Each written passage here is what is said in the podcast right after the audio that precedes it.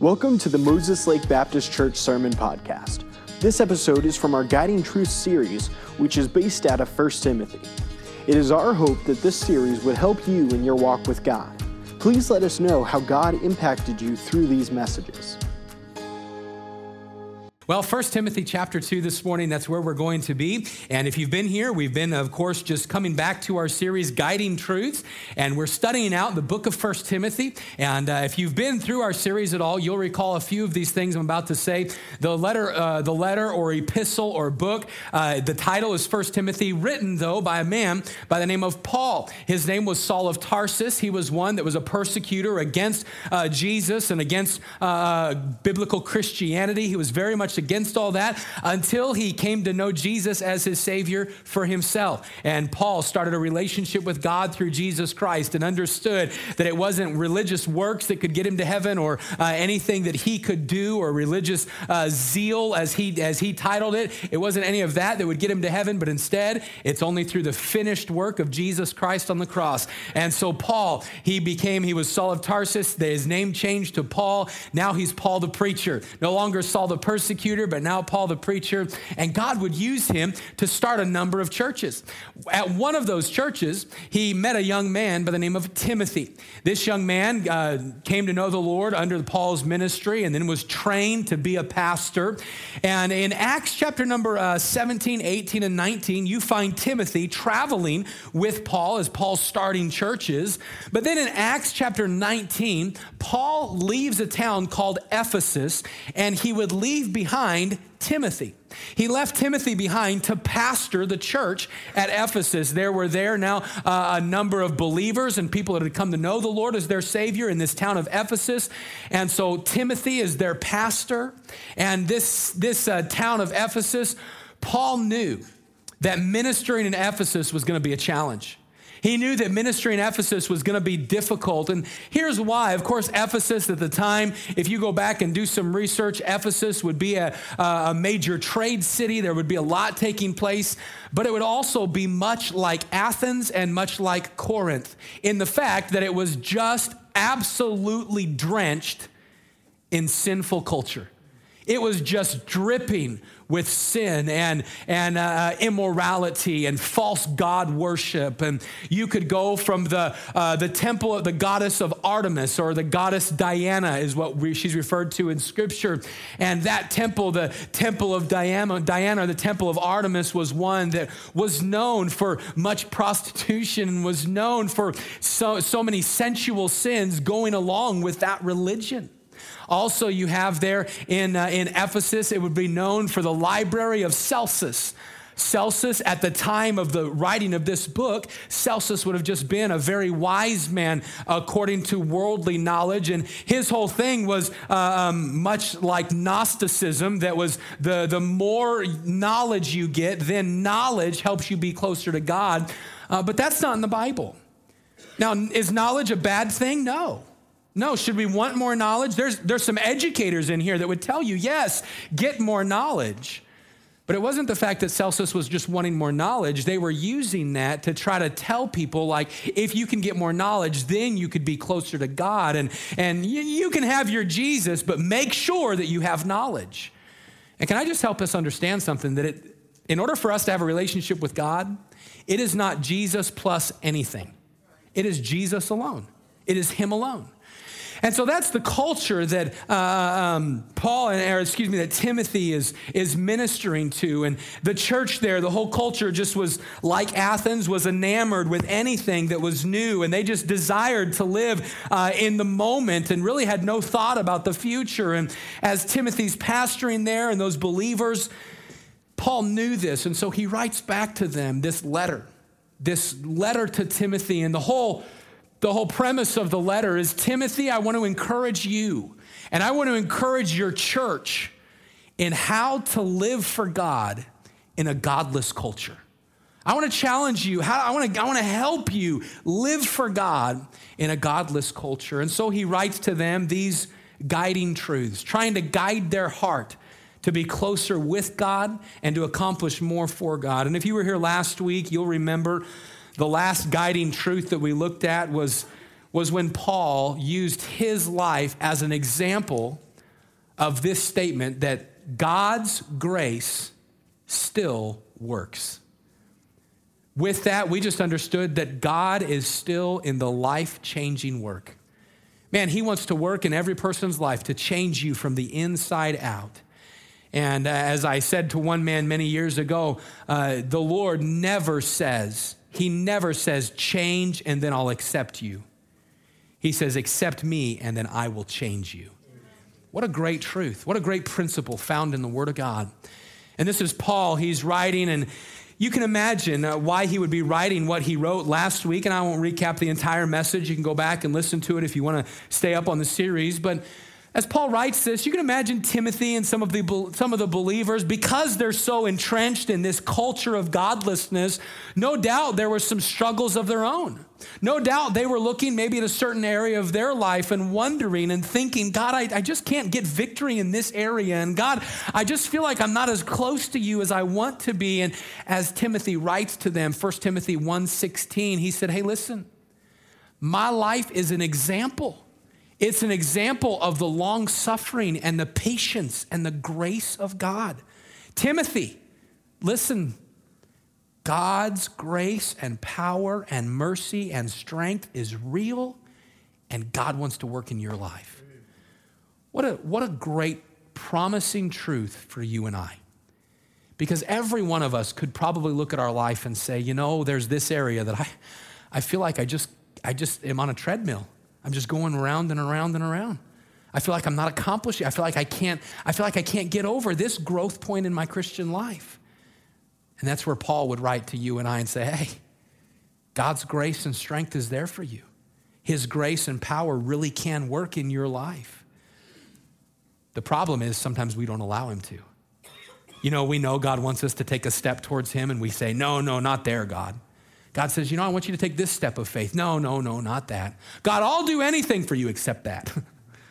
and God's saying, I want to work in your life. And that's the guiding truth he got to Timothy last week was, hey, listen, God really can transform your life. And as we come to the next passage this morning, 1 Timothy chapter 2, we're going to discover another helpful guiding truth from Paul to Timothy and to these believers at Ephesus. But before we get to it, I just want to ask you if you've ever been around somebody um, who was really good at making strong suggestions. Uh, you know, suggestions where they're trying to tell you something, but they're not telling you just flat out. I'm thinking right now of a class that I had in college and of a professor that I had, and a few others in here went to the same college, and so uh, Dan, you might remember, uh, his name is R.B. Yeager. As his name, R.B. Yeager, and uh, it stands for Ruffin Beeler. Ruffin Beeler Jaeger. well, Professor Jaeger, uh, he's a he's a great guy. I saw him just a couple weeks ago. But I remember he would make strong suggestions in his class, and his suggestions would be something like this. He would get up, and he wasn't necessarily um, energetic in his teaching. And so he'd get up, and Brother Yeager would often make strong suggestions about his upcoming test. He would say something as we would be reading through material, he'd be reading through the lines, and he would say something to this point. Now, our next point, he would pull his glasses up. Our next point may be good for you to memorize because there may be some sort of questioning about this point. And then he just continued reading. Few moments later, he would say, Now, if I was a student in this class, I would probably want to remember the next few paragraphs. And he'd just keep going. What was he saying? We all got it. He's saying, Hey, there's a test coming, and if you don't know this, you're an idiot. Like I'm telling you, this is it. He'd make that strong suggestion. Maybe it's like the parent you know, your parent, maybe you had the mom or the dad that they would come in, they'd say, you know, just real quick, if I were you, I might have your room cleaned by dinner. Well, why? I'm just saying, if I was you, I would do this. That strong suggestion. They're not telling you, but they're kind of kind of telling you. As you and I come to 1 Timothy chapter number 2, I find Paul giving us a very strong suggestion. And we're going to look at this today and understand this next guiding truth because Paul wants to give us a strong suggestion that should be a matter of importance in every single person's life. I want you to see it with me. So stand 1 Timothy chapter 2 and we're going to read verse 1 down through verse number 3 of 1 Timothy chapter 2. You can look on the Bible there or on the screen as well. And our verses are simply this Paul writing to Timothy I exhort, therefore, that first of all, supplications, prayers, intercessions, and giving of thanks be made for all men, for kings and for all that are in authority, that we may lead a quiet and peaceable life in all godliness and honesty. For this is good and acceptable in the sight of God, our Savior. Notice the very first verse again. I exhort, therefore, that first of all, supplications, prayers, intercessions, and giving of thanks be made for all men. In these verses, I find Paul saying this I want to challenge you with some, I want to give you a strong suggestion. Church at Ephesus, I want to challenge you in the area of prayer. I want to challenge you in the area of prayer. I'm going to look this morning and we're going to discover that Paul challenging the church at Ephesus in the area of prayer. I believe there's some great challenges for us that will strengthen our Christian life in a godless culture that we live in if we would, as Paul challenges, if we'd put some emphasis upon prayer. So let's pray together and ask the Lord to speak to us, and then we'll get into our thoughts this morning. With your heads bowed and your eyes closed, I would ask you, just in the quietness of your own heart and your own mind right now, would you take some, some time and just commit these next few minutes to the Lord? And ask God to speak to you personally. And then before I pray, would you make a commitment? God, if you speak to me today, I'm willing to listen to you and I'm willing to respond to you.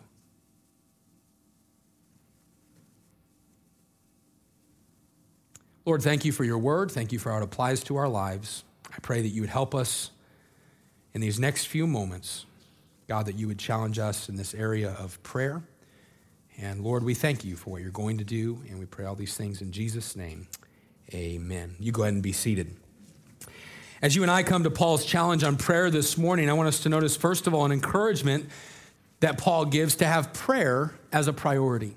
Make prayer a priority in your life. Now, if you look at verse number one, he says, I exhort. The word exhort means to encourage or to challenge. I challenge you, therefore, that first of all, supplications, prayers, intercessions, and giving of thanks be made for all men. Hey, Timothy, I want to challenge you. I strongly suggest to you that you put a priority on prayer. If you notice the phrase, uh, first of all, I'm sorry, I'm, no, I'm missing some slides. That's okay. If you notice the phrase, first of all, indicates uh, that prayer should be a priority of the believer, but also a priority in the church. If you remember Paul, he's writing to not only Timothy, but also to the believers at Ephesus, and he's saying, hey, listen, first of all, make Make this a priority. Make this something that you do first. Now, this goes right along with what Jesus taught. Think about what Jesus taught. Mark chapter 11 and verse number 17. He taught, saying unto them, It is not written, My house shall be called the house of all nations, uh, the house, excuse me, my house shall be called of all nations the house of prayer. But you have made it the den of thieves. If you remember Jesus coming in and the uh, money changers in the marketplace, and they're at the house of God, and Jesus comes in and says, Hey, this isn't a denim, this is not supposed to be for this. My house is supposed to be a house of prayer. That's written about in the Old Testament, written about in the New, New Testament. And what you and I need to understand is Paul kind of bringing Timothy back to really an elementary truth of, of Christianity is that, first of all, that emphasis would be put upon prayer. It's sad to see how prayer has lost its importance in church, and prayer has lost its importance with believers. Man, so many individuals, we think we think we've done real well because we prayed for three meals yesterday. You know, I, I prayed God bless the food. I'm doing okay. Listen, I, I don't believe that would be following the first of all. I don't believe that would be putting prayer as a priority. In the church, it, it's sad that prayer among God's people has just become greatly minimized. One pastor said this He said, If I announce a banquet, people will come out of the woodwork to attend. But if I announce a prayer meeting, I'm lucky if the ushers show up. Now, one pastor just saying that, but you know what? That kind of just helps us put it into context in today's Christianity. That a lot of Christians, we don't put emphasis on prayer at God's house and we don't put emphasis at prayer in our own house, in our own life. But here's Paul saying, hey, put emphasis, put priority upon prayer, put priority upon spending time with your Heavenly Father. Now, I want you to notice, Paul doesn't just say, hey, Timothy, pray a lot. He says, I want to give you some specifics about prayer. When you, when you and I read 1 Timothy chapter 2 and verse number 1, and we read of supplications and prayers, intercessions and giving of thanks, we kind of wrap all of that up into the word prayer.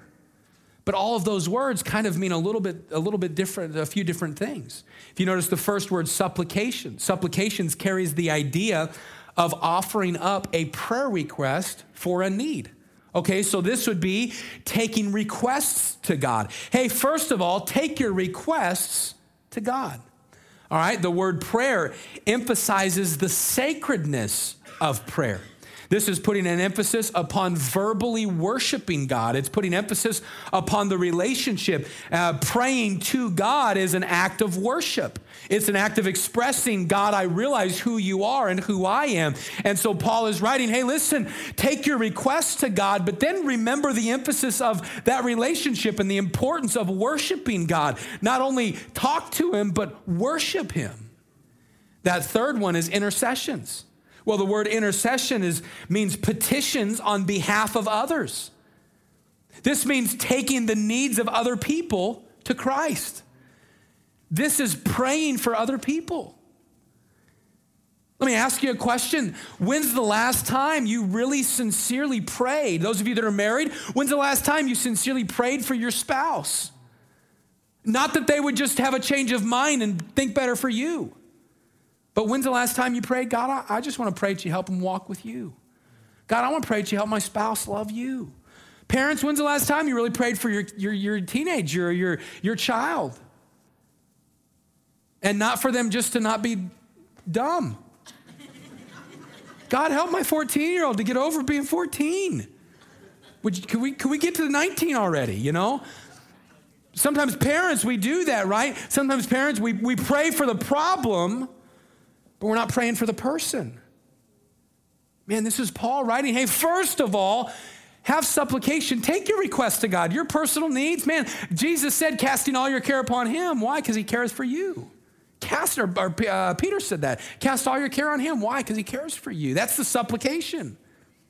Prayers, have that worship. Intercession, man, go to God on behalf of others. And can I just tell you, go to God on behalf of others, not just people that you know, but people you don't know. God, I want to pray for my neighbors. I want to pray that they come to know you as Savior. Intercessions, and then that third one is giving, or that fourth one is giving of thanks. Well, this is pretty obvious. What's it mean? What does giving of thanks mean? You ready for this? This is in the Greek, Hebrew, and Aramaic. It means to give thanks. Some of you are really impressed now, huh? You didn't know I knew three languages. It's in Spanish too. El Givo so. Is that how I say it, Leo? That's not it? Oh, man. You see Leo for the interpretation? Man, what does it mean? It means just to give thanks. Man, just, just be thankful. Thanksgiving should be an important ingredient in our prayer. I mean, times when we just take our prayers to the Lord and we not only give Him our requests, we not only worship Him, we not only intercede on behalf of others, but we take time just to thank God for things in our life. Let me ask you a question Do you think gratitude, the word gratitude, defines our culture? No. But you know what's sad? The word gratitude doesn't define a lot of Christians either. You know, we kind of go through life like, God didn't give me what I want. We go through life and we just have this attitude of, oh, poor me, and why can't God do this for me? And why can't God be my genie? And, and we just go through life thinking that. And man, if we would really just stop, I think every one of us could go through a number of things to say, I'm thankful for that.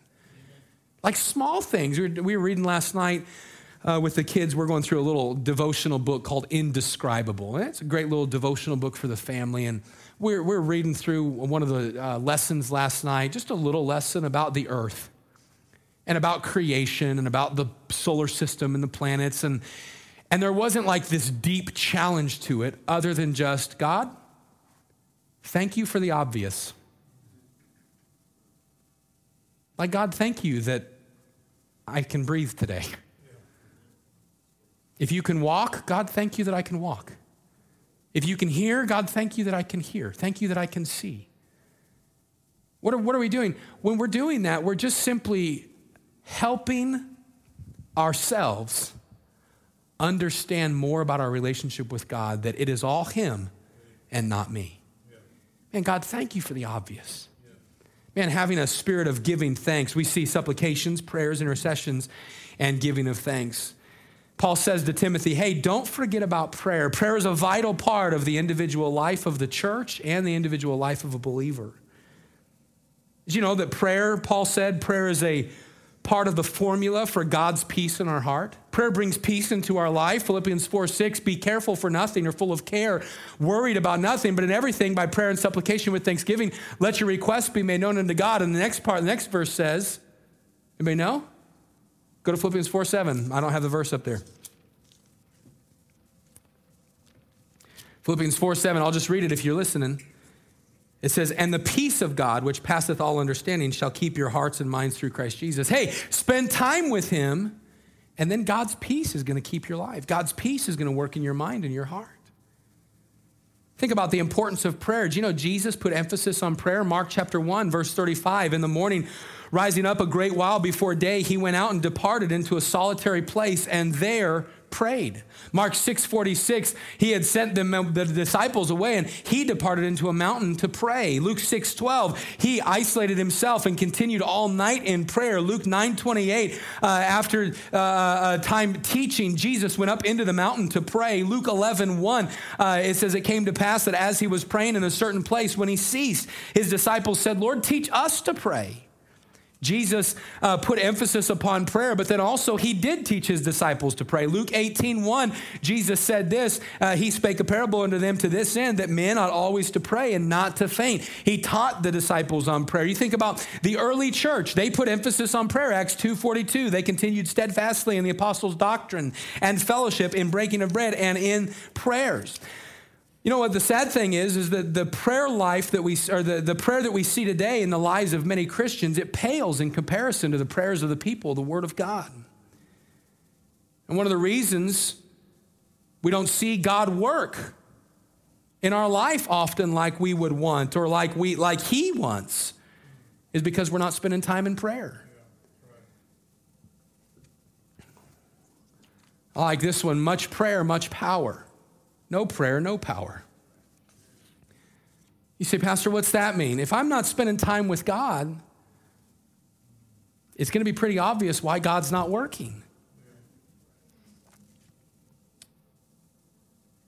If you skip down, we won't spend much time to it, but verse number eight, Paul continues talking about prayer a little bit. He says, I will therefore that men pray everywhere lifting up holy hands without wrath and doubting. Paul just gives a, some verses about how to pray. Lifting up holy hands speaks about the worship of prayer and, and the posture. Going to Him with the right posture, spiritually speaking, a posture of worship. The phrase without wrath, it means that we're uh, on good terms with people, that we're getting along with others. Doubting, not doubting, suggests that we should pray in faith, trusting the plan and the purpose of God. And but all of this, Paul is just trying to help the believer understand the priority in prayer in your Christian life. And I would ask you as a believer, if you know Jesus Christ as your Savior, are you spending time with your Father or is there a prayer shortage in your life?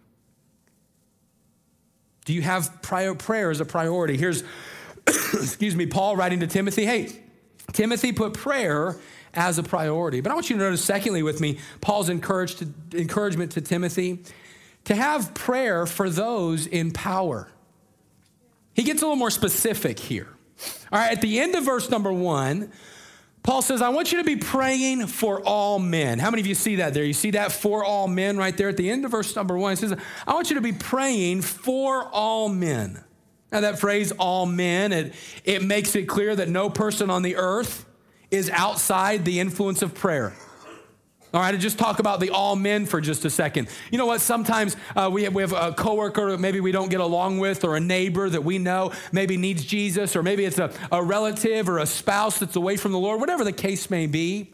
Praying for all men helps us understand that no one is out of the reach of God.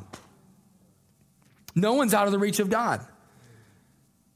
You got a problem with that with that person? Not not just because there's a personality. God changed their personality. We're not talking about uh, uh, um, personal, selfish prayer requests. We're talking about seeing something like a husband and a wife that are getting separated, and there's a lot going on, and one of them saying, "I really want to walk with God," the other one saying, "I want nothing to do with it." You know what God says? Pray about it. Does that mean it's always going to work? No, because sometimes, sometimes people reject God's plan. But it does help us understand that no one is outside of the influence of God. Pray for them. Pray for all men. That's what Paul's writing about. He's urging the church to pray for all men. But then he continues and he urges the church to especially pray for those in authority. Pray for those in authority. I want us to really think about this for a moment. Who was the authority when Paul wrote this letter? Let's think about it. His name was Nero. Nero. Now, there's some hist- history buffs here that know some things about history. But if you know a little bit about Nero, he was one of the most ruthless Roman emperors against Christianity. You read about the gladiators and about um, uh, uh, human sacrifices and a lot of that. Much of that started under the reign of Nero. Ephesus was a leading city in that time with very uh, heavily Roman influence. Paul was sitting in a prison moments away, days away from being beheaded simply for believing in Jesus Christ. And yet he writes, Pray for Nero. And do you notice he doesn't write, uh, Pray for their judgment? That's what we like to do. Right? When we have a leader, maybe that we don't like, it might be a Democrat pre- uh, president or a Republican president or an independent president, whatever it might be. We're just like, God, I'm going to, yeah, I'm going to pray for you. Yeah, I'm going to pray for him. Dear Lord, I pray the judgment of God. That's not what Paul's getting at. Notice what he says. He says, hey, pray for them. But if you look at the verse, he says, pray for all that are in authority so that, or in order that, we may lead a quiet and peaceable life in all godliness and honesty.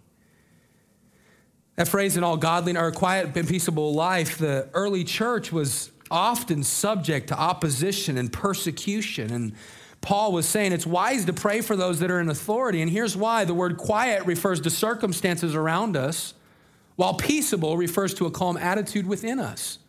Hey, pray for them. Pray for your leaders. Why? Because maybe, just maybe, they'll loosen up and your circumstances will quiet down. But if not, that God would give you a peaceable, affable spirit towards them, that God would give you a humble spirit towards them. And I just want us to know this morning that you and I, while we, while we too can look at, at the uh, uh, book of First Timothy and be challenged with this, that we need to understand that this is a direct challenge not only to the church at Ephesus and Timothy, but a direct challenge to us as well. Be praying for those in authority. I ask you this morning, um, and I'll tell you this that we are not living in a time under Nero. We're not living, uh, we know nothing. We, we know absolutely nothing of the persecution that generations past have faced. We know nothing of the executions that took place in the, uh, underneath the kings of England and queens of England and Bloody Mary. We have no idea of all of that. We, we know nothing. We don't know right now about the persecution in China that's taking place of people who profess Jesus Christ. And we know nothing of the persecution of North Korean believers who are literally being laid out and rolled over with steamrollers. We know nothing about that. The news, the news doesn't tell you that. We know nothing about that. And yet we still don't pray for our leaders.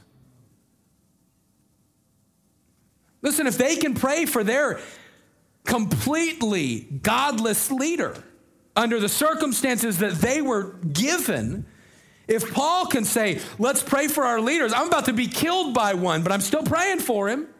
And he wasn't praying in bitterness, he's praying in humility. God save him. If, if Paul can pray for Nero, then what's our excuse? I tell you, our leaders need prayer. Our country needs prayer. Man, when's the last time you prayed for our president? Like him or not, when's the last time you prayed for him? When's the last time you prayed for our vice president, Mike Pence? Listen, I, we, I don't apologize for encouraging people to get involved in politics, but I, I, I love Mike Pence. What a great Christian testimony that, that we can see. Now, wait, I don't know him personally, but from what we can tell, man, Mike Pence has a walk with. I believe Mike Pence is the Daniel of our era. Right. He's close to the president and using that influence. Man, let's pray for him. What about Governor Jay Inslee? Yeah. Oh. I was good with praying for the president. I agree with like 50% of what he does. I'm good with praying for Pence. He's a good guy. But what'd you just say?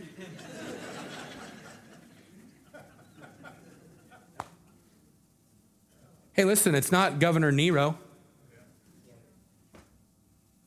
It's a man that needs Jesus Christ. Does he make some decisions all of us disagree with? Yeah. But can we still pray for him? Yeah. Man, praying for him.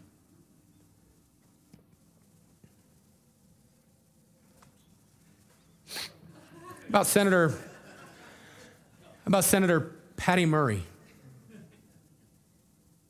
I met Patty Murray a number of years ago in Washington, D.C., and was trying to converse, talk with her, and have a conversation. And the extent of the conversation was Senator Murray, I'm Dennis Fountain, a pastor of Moses Lake Baptist, and I just want to let you know our church is praying for you. Is there anything special I can pray for you? And oh, nice to meet you. Smile for a picture. Have a good day. That was the extent of our conversation. But you know what I left thinking and being challenged with? When's the last time I prayed for her? Man, praying for her. What about our Senator Maria Cantwell? I've met her. What about praying for her? Praying for these people. How about our Congressman Dan Newhouse? Oh, now we'll say, oh, I'll pray for him. He's been to our church before. I like him. Man, yeah, amen. Pray for Daniel. I like him. He, he needs prayer. Man, needs prayer. How about our uh, Senator Judy Warnick for our local district, or Congressman Tom Dent, or our new Congressman Alex Ybarra? Alex Ybarra praying for him. What, what about our, our mayor? Miss Karen, who's been here before, our city council, David Curnel, Ryan Leonard, Don Myers, Dean Hankins, uh, Daryl Jackson, Michael Riggs. How about our sheriff, Tom Jones? How about our Moses Lake police chief, Kevin Fuhrer? How about our military and our first responders? What I'm trying to get at is you're seeing it in black and white, just like I am. Pray for all men, for kings, and look at the next part for all that are in authority. Man, praying for people. We need to pray for these in authority. You say, Pastor, what do we pray for? And I missed all this. It's on here. I'm going to skip through this and you can see it. You say, Pastor, what do we pray for? Let me give you just a few thoughts. You know what you pray for? Number one, pray for their salvation. If they don't know the Lord, I pray, for, I pray that they would come to know Jesus Christ as their Savior. Number two, pray for God to help them. God, just help them. Keep them encouraged.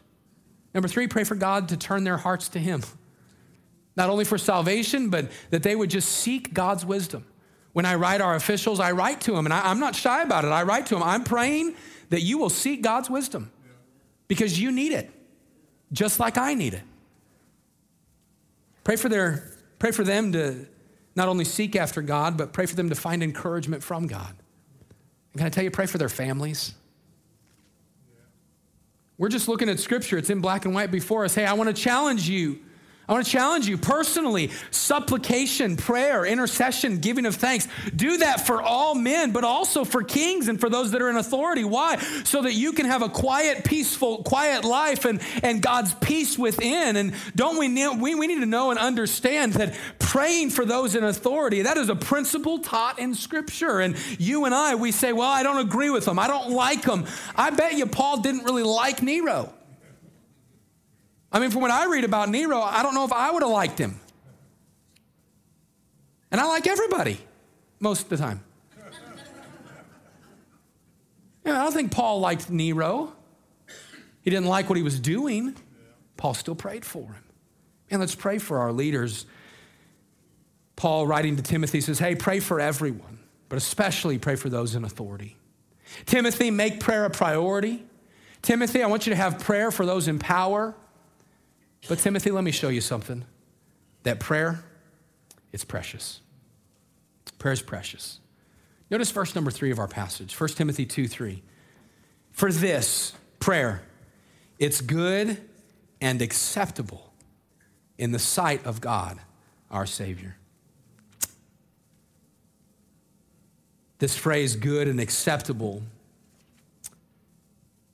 they would go along with the words of fair and beautiful. The emphasis here is on the idea of something not just being intrinsically good, but also good in its effect. Certainly, prayer in and of itself is good, but prayer also brings about good benefits. And one of those benefits is that prayer, it's precious to God. It's precious to Him. You say, why, Pastor? Don't miss, don't miss this point. Because it's precious to the Father when his children pray and spend time with him. And I, God desires for his children to spend time with him because he knows that that time grows our relationship with him. You see, God wants us to pray not simply just to give us something to do, but God wants us to pray to understand our dependence upon Him, to remember His importance in our life, and to deepen our relationship with Him as our Savior and our Father. Did you know God's time with you? It's precious to Him. Those of you that have kids, you'll understand this. Those of you that don't, you have a parent, and you might, you might be able to look back and understand this. I know with our kids, you know, sometimes we, uh, because of uh, just ministry and different things, sometimes we're in a busy, I, I get in a busy season. And as much as I planned it not to be, January was a busy season. We were gone the first week, had a few days of vacation, Monday to Friday, and we were gone, spent some time together. But then we flew back, and Monday I was on a plane to Oklahoma and back on Friday. And then the next uh, Monday I had to get back in the office. The following Monday I was on a plane to Las Vegas for a meeting and back on Wednesday night. And, and so it was just boom, boom, boom, boom, boom, boom. But when I got home, when my kids came and said, Hey, Dad, can we hang out tonight? Can we spend some time together? That was awesome. Amen. Little Lena the other day, uh, I think she had an ulterior motive to this, but I don't know what it was still. So I'm just going to pretend like she didn't. The other day, I, I was going to go, uh, we were going to go door knocking, and we do still do outreach and uh, during the week. And so me and some of the guys are going to go door knocking. And Dennis comes with me doing homeschool. He comes here and, and does some work here with me often. And so Lena, Friday, she said, Hey, Dad, She's all bundled up. She's like, Dad, can I go with you today? I said, Well, yeah, I'm going to be going door knocking. She goes, I know. That's why I'm bundled up. I, w- I want to go door knocking with you, Dad. And can I tell you, we went out door knocking. We were all, it was cold. We were only out for about 45 minutes. But our conversation, it was awesome. I loved it. And she's telling me about her future. And she's just, she's just a little girl just talking about everything. And she's talking about conversations with people at church. And if you know Lena, she can talk well. I don't know where she gets it. I really don't, because you all know how shy I am. I mean, I'm, I'm such an introvert. But Lena, she, she was just talking. And I got home and I began to share the conversation with my wife, and I was just laughing about it. But you know what? That time as a father with his child, her talking to me, it was precious. And as I was studying and preparing for this message and putting some final thoughts into it and thinking about it, I just thought, you know, it's even more with God and us. That when you spend time praying and talking with God, God says, that's good. That's acceptable. That's precious to me. I want you to spend time with me. I want you to talk with me. I'm not telling you to do this because I'm trying to put my thumb down and be like, you need to realize. God's saying it's precious because of our relationship. And if you love someone, you're going to want to spend time with them. And that's God saying to us, I want to spend time with you. And God's time with his children, truly, it's precious. You know what? When I spend time with him, it's pleasing, it's acceptable to him, it's precious to him. But the sad thing is that often we miss out on that because we don't spend time with him. We don't pray. We miss the first of all. We miss the I exhort, therefore. I want to close this morning just by simply asking you this question. And the question is this How is your relationship with God? How is it growing through prayer right now? Is it growing through prayer? Are you spending time with them? Is it more than just mealtime prayer or more than just needy prayer? You know what needy prayer is, right? When I need something, that's the only time I go to Him. Isn't it amazing that sometimes when we hit rock bottom, that's when we turn to God? Man, may we today decide, you know what? I'm not going to be the needy one that just hits rock bottom to turn to Him. I'm going to spend time with Him this week. Not only that supplication, taking my request, but also worship, also interceding, praying for others, also giving of thanks. Because I'm going to spend time with my Lord because I love Him. And because I know that that time with me that He spends, it's precious. You see, when you and I spend time with God, it deepens and grows our relationship with Him. But maybe you're here this morning and maybe you don't have a relationship with God. And so I ask you that question Do you have that relationship? Do you know that Jesus Christ is your Savior? You see, I can tell you something this morning that there's great life changing news inside of God's Word about the fact that you can have a relationship with God all because of what Jesus did. You can know your sins are forgiven, you can have eternal life in heaven, you can have a daily relationship with Him if there's been a time in your life when you've received Him as your Savior. Here's what Jesus said in John chapter 3. He said this For God so loved the world that He gave His only begotten Son that whosoever believeth in him should not perish, but have everlasting life. For God sent not his Son into the world to condemn the world, but that the world through him might be saved. He that believeth on him is not condemned, but he that believeth not is condemned already, because he hath not believed in the name of the only begotten Son of God. You know what? Jesus Christ came to the earth so that you could have a relationship with God. And if you're here and you don't know Christ as your Savior, you don't know if you have a relationship with God, you can have a relationship by putting your faith and your trust in Him, by realizing that Jesus died on the cross for you. He gave His life and He died for your sin and for my sin. He died in your place and died in my place so that I could spend eternity with Him and have that relationship. And if you're here and you'd say, Well, I've been baptized before, baptism cannot get you to heaven. I've been a good person. Being a good person, that's great, but it cannot get you to heaven. Well, I'll try better. I'll turn over a new leaf. All of that is wonderful, but it cannot cannot get you a relationship with God. You and I, our righteousness is as filthy rags before Him. We cannot attain a relationship with God in and of ourselves. No, we need a mediator. What is a mediator? It's a go between. We need what Jesus did on the cross. You need to understand that He died on the cross for your sin. You need to understand that when He died and rose again, He was doing that completely for you. All because of His love for you. For God so loved you, that he gave himself. You say, why would he do that? relationship. God doesn't, listen, God doesn't want you to receive Him just so you can live with Him for eternity. He doesn't want it just so you can have your sins forgiven. God wants you to receive Jesus because He wants a relationship with you, because He loves you. And His relationship with you and I is so important that He gave His life to die for it. And if you're here and you don't know that Jesus Christ is your Savior, can I tell you today you could know that?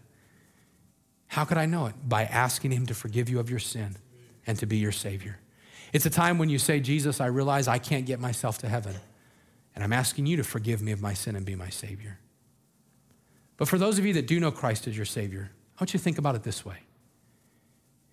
If our relationship was so important to Him that He died for it, don't you think a good response for us would be it's going to be important enough for me that I'll spend time with you? No longer am I just going to be the three meal prayer person. No, I'm going to realize that prayer needs to be a priority. And yes, I'm going to pray for all men, pray for those in power. But I'm going to realize that prayer is precious to him. God is interested in a growing relationship of you and him. He's not giving you prayer just to give you something to do. He's saying it's going to grow our relationship. You want a stronger relationship with him this week? Be a person of prayer. If you don't know Jesus Christ as your Savior, start your relationship today by asking Him to forgive you of your sin and to come into your life. I like every head bowed and every eye closed. Lord, I want to thank you for the day, and I pray that you'd help us as we have a time of invitation. God, I pray that you would just help us this morning to understand that you want to have a relationship with us. Now, before I close my prayer, I want to ask a couple of questions. The first one is this If you're here and you'd be honest, you'd say, Pastor, I know I'm going to heaven. I know I have a relationship with God. I know I've received Jesus Christ as my Savior. If that's you, would you slip your hand right up and right back down? Pastor, I know that. Just right up and right back down. If you know that today, how's your prayer relationship with Him? Is it a priority in your life? Maybe today you'd say it hasn't been a priority like it needs to be. If God's spoken to you about that, I want to challenge you to respond to Him during the invitation. But if you're here and you'd be honest, and I'm not going to call you by name, you'd be honest today, you'd say, Pastor, you mentioned having a relationship with God. I don't know that I have that. I don't know if I died today, I'm going to heaven. I'm not going to embarrass you. I'm not going to call you by name. I'm not going to come to you right now. But if that's you, Pastor, would you pray for me? I don't know if I died today, I'm going to heaven. Would you slip your hand right up and right back down? Pastor, would you pray for me? I don't know if I died today that I'm going to heaven. I don't know that I have a relationship with God. Now, if that's you this morning, we're going to have what's called an invitation. We invite you to come, and someone will take a Bible and they'll show you what God says about eternity. As I close my prayer, we'll get into the invitation. If God's spoken to you, let's respond. Dear God, I pray that you'd help us today to respond to you as you have already spoken to us about the matter of prayer, that we would catch the guiding truth. Lord, that we would understand that you have given us the challenge through Paul that would make prayer a priority in our lives. Help us to deepen our relationship with you through prayer. I pray for those that don't know they're going to heaven that you'd help them today to come to know you as their personal Savior. Bless our time. It's in Jesus' name we pray. Amen. Thank you so much for listening to this message. If you would like further information about our church, please visit MosesLakeBaptistChurch.com.